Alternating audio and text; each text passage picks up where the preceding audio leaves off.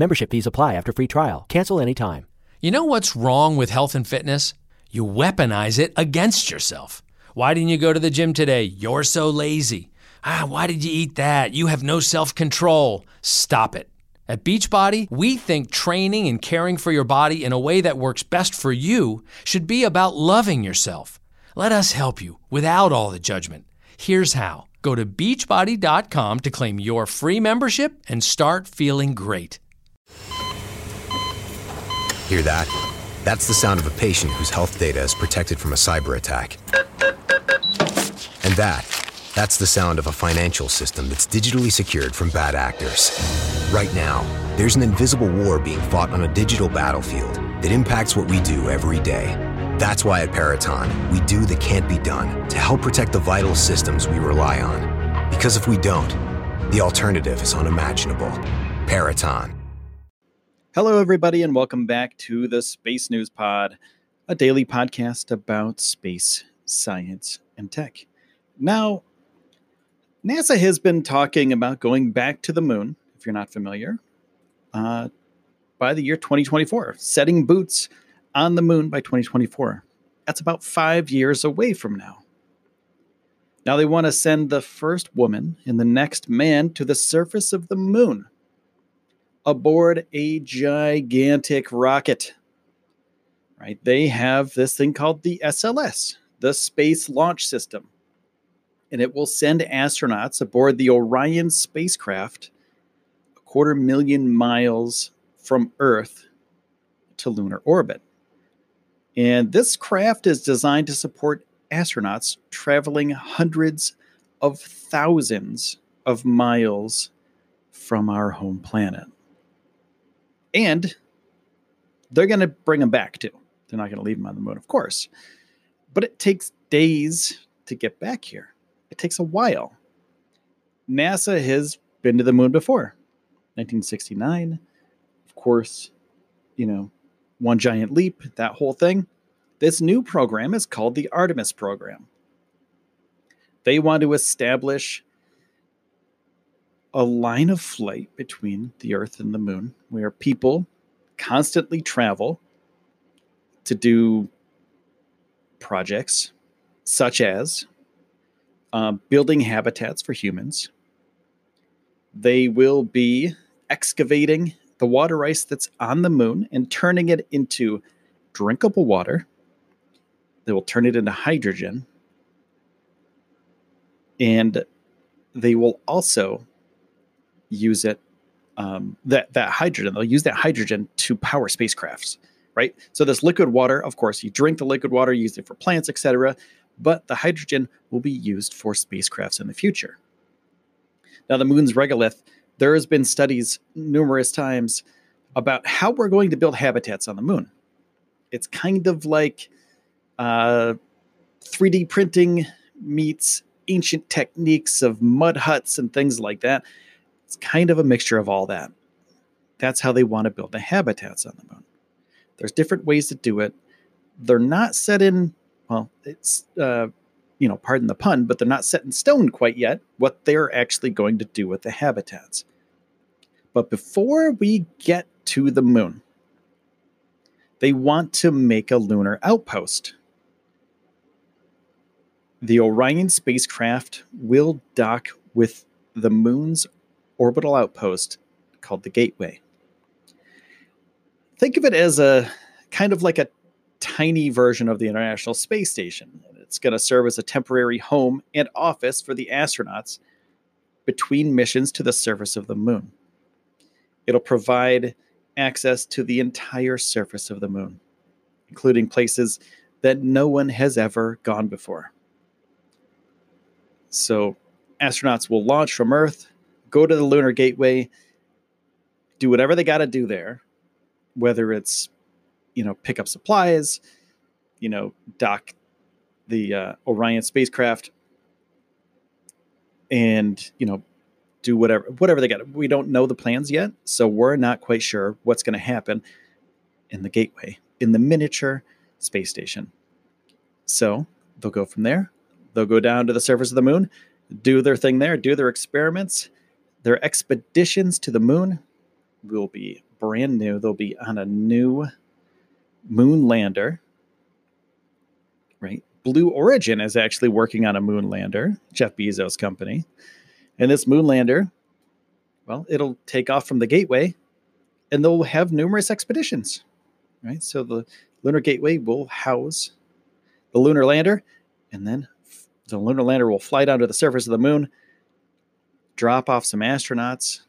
The astronauts use it as a habitat while they're down there. There's a um, three stage landing system with a transfer vehicle to take crew to low lunar, lunar orbit, a descent element to land safely on the surface, and an ascent element to take them back up to the gateway, where they will return to Earth or do more experiments, depending on what their mission is. So when they return to Earth, uh, they'll be aboard the Orion spacecraft again. And Orion will enter the Earth's atmosphere traveling at 25,000 miles per hour. Then it'll slow down to 300 miles an hour, and parachutes will deploy to slow the spacecraft to 20 miles per hour. All right, I'm going to take a quick break, and when I get back, we're going to have some more space news before splashing down in the Pacific Ocean. Now, SpaceX and Elon Musk actually, uh, he said the SpaceX could do a moon landing within two years with some NASA help. A NASA representative said, Hey, that's cool. If you guys can do that, that would be really great. And we're going to help you out. So if Elon Musk and SpaceX can actually get this timeline done, they'll get back to the moon before the NASA mission, before the giant SLS, the Space Launch System, is actually completed. SpaceX may have one of their rockets on the moon. And that's why it's important for private space industry to exist because they can do things that NASA can't do. NASA has a lot of red tape and it takes them a long time to do anything. And they're at the will of Congress. So if Congress, if we get a new president, we get a new Congress, if we get new people in there, they could pull funding from this moon mission. Anything, anything they want, they can pull funding anytime they want to. Well, of course, not anytime, but whenever there's a vote, they could pull funding. So having private industry will make these missions a little bit more reliable than, say, something that's voted on by a bunch of uh, politicians who have no, probably no scientific background. They want these jobs in their area, they want the jobs in their state, in their counties, in their towns to keep going. That's why the SLS is going you know, it creates jobs. Space Launch System, Orion, all this stuff creates jobs for American workers. So that's a great thing. Uh, but it takes a lot of time, takes a lot of resources. There's a lot of moving pieces to get these things done. SpaceX is one company. They only have to work within their company to get this done, and to get some, of course, to get some uh, blessings from NASA, and you know, to to check the right boxes in order to get clearance to launch and to go to the moon. But that's it. They don't have to work with a bunch of different states, senators, congressmen, presidents. They don't have to. They just have to do the work, get it checked off, and then they can fly their rocket to the moon. So, we're going back to the moon one way or another. SpaceX has a crew capsule. Also, Blue Origin is working on a rocket and they have the moon lander, of course. Also, um, you know, maybe, just maybe, Boeing's crew capsule will be on top of a rocket that could go to the moon before NASA does. We'll see. We'll see what happens. There's a crewed flight going out of uh, Florida this fall. Hopefully, this fall, if all goes well, and if that's the case, that's the first step for SpaceX to launch people to the moon.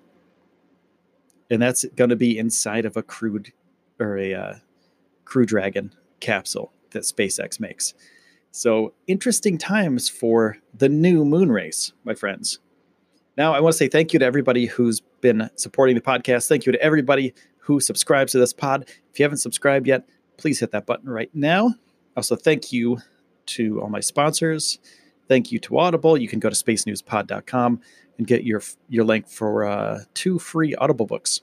Any two Audible books that you want. Spacenewspod.com.